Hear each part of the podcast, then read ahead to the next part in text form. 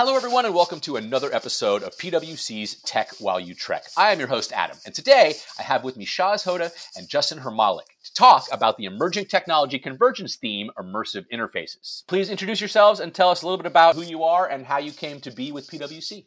Hey, Adam, I'm Shaz. I'm a part of the Emerging Tech group within PwC, within which I lead the Emerging Tech Lab.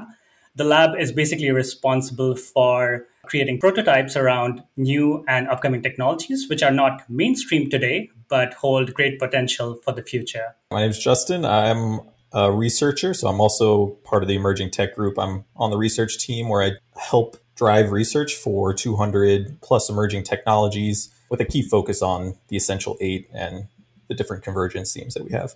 So as I mentioned, today we're going to be talking about immersive interface. So what is immersive interface? So when you think about technology, Adam, what we think about is either typing on a keyboard or clicking on something with a mouse, or maybe interacting with a touch screen using our fingers.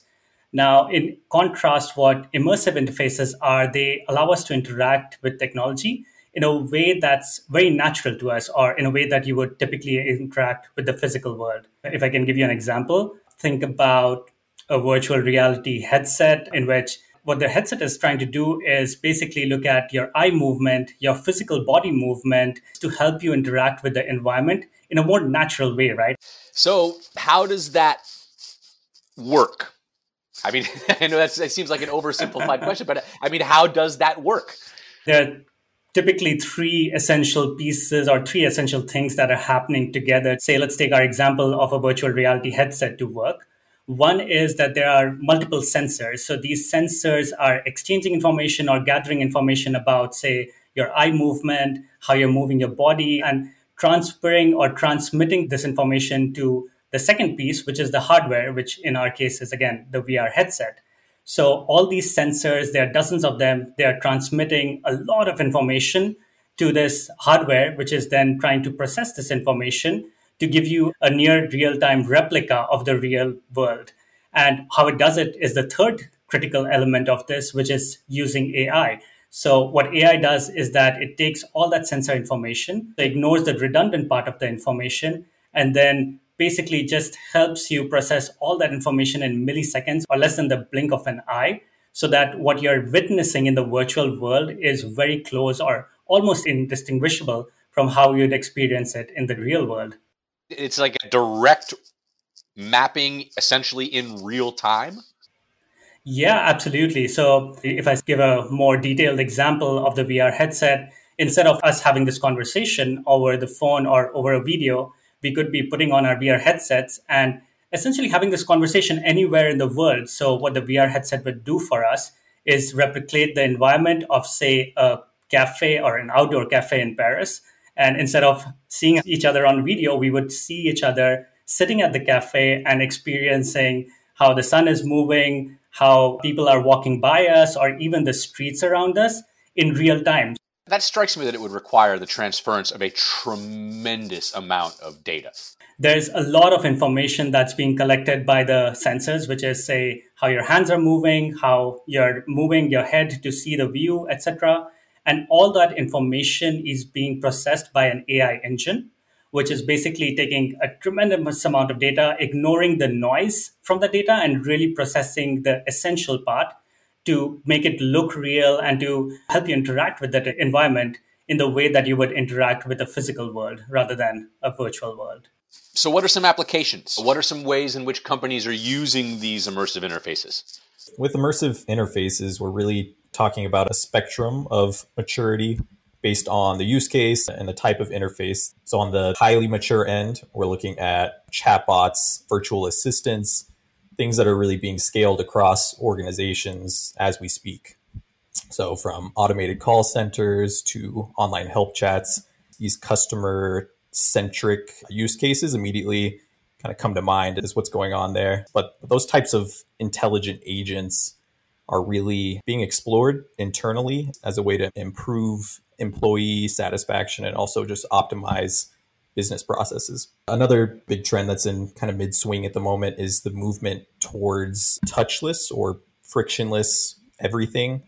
That's really It's really the idea of just being able to... Apropos considering the times. Yeah, exactly. Aptly timed. It's really just the idea of being able to interact with people, machines, and businesses with as little physical interaction as possible. So the Q R codes that you've started seeing in restaurants, virtual telehealth appointments that you started making with your doctors, those are pretty basic examples. But I think a lot of people are going to be surprised by how quickly things are starting to change, especially in areas like travel and retail. I saw my first touchless entry when I got to college, which was longer ago than I cared to admit. But our I Ds were the things that let us in and out of buildings. That's definitely the future we're headed into, but our I Ds in the future are going to be attached to our bodies in some way, either our phones or our A R headsets that we're going to be wearing. Those devices could all be connected to infrastructure, so you could do that anywhere.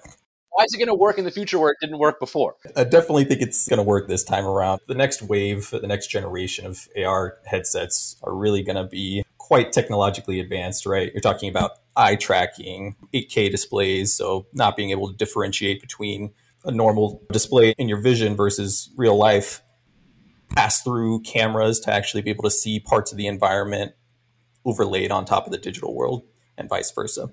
So, gentlemen, talk to me a little bit about what's trending, what's on the horizon, things that are interesting to watch out for in this space.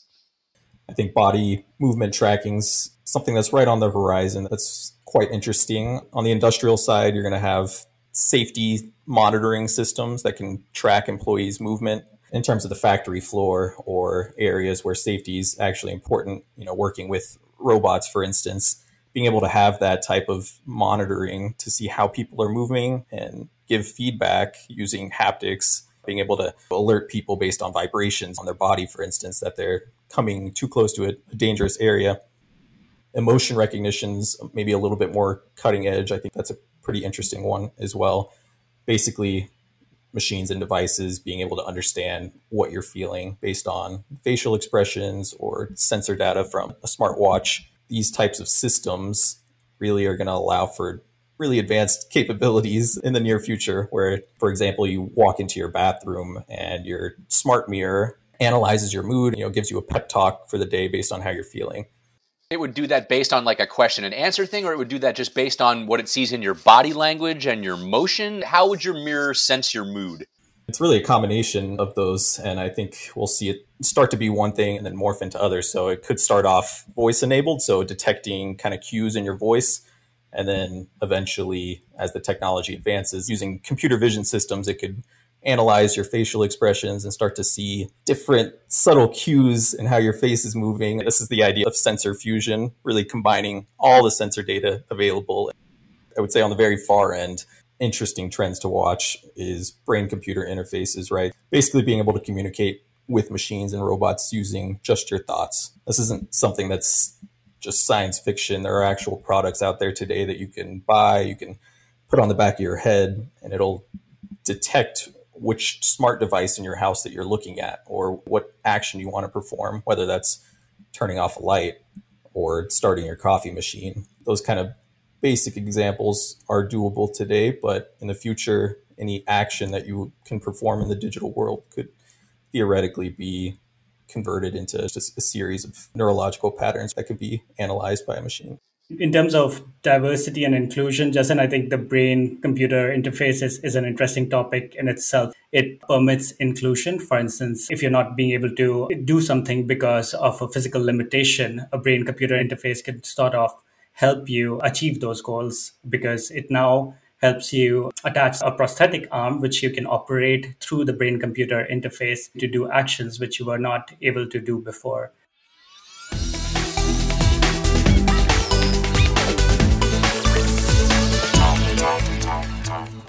Well, gentlemen, listen, before I get you out of here, there's one final question I ask of all my guests, kind of a fun way to let you go. Are you ready? Yeah, absolutely. What piece of technology, what sort of technological application, what little gizmo would the you of ten years ago be completely shocked and surprised the you of today is using? If you told me ten years ago I would be sharing such an intimate relationship with my smartwatch, I would be quite surprised. I mean, the, the smartwatch tells me when to get up, when to sit down, how many calories I need to burn, how many workouts I've been doing. It monitors my heartbeat, tells me how well I'm sleeping, and so many other things. You know, I feel like we skipped that and then skipped back, right? The old science fiction shows from the fifties and sixties, they all had the communicator on their wrist, and we went to the phone and then came back to the wrist. That's a good one. Justin, how about you?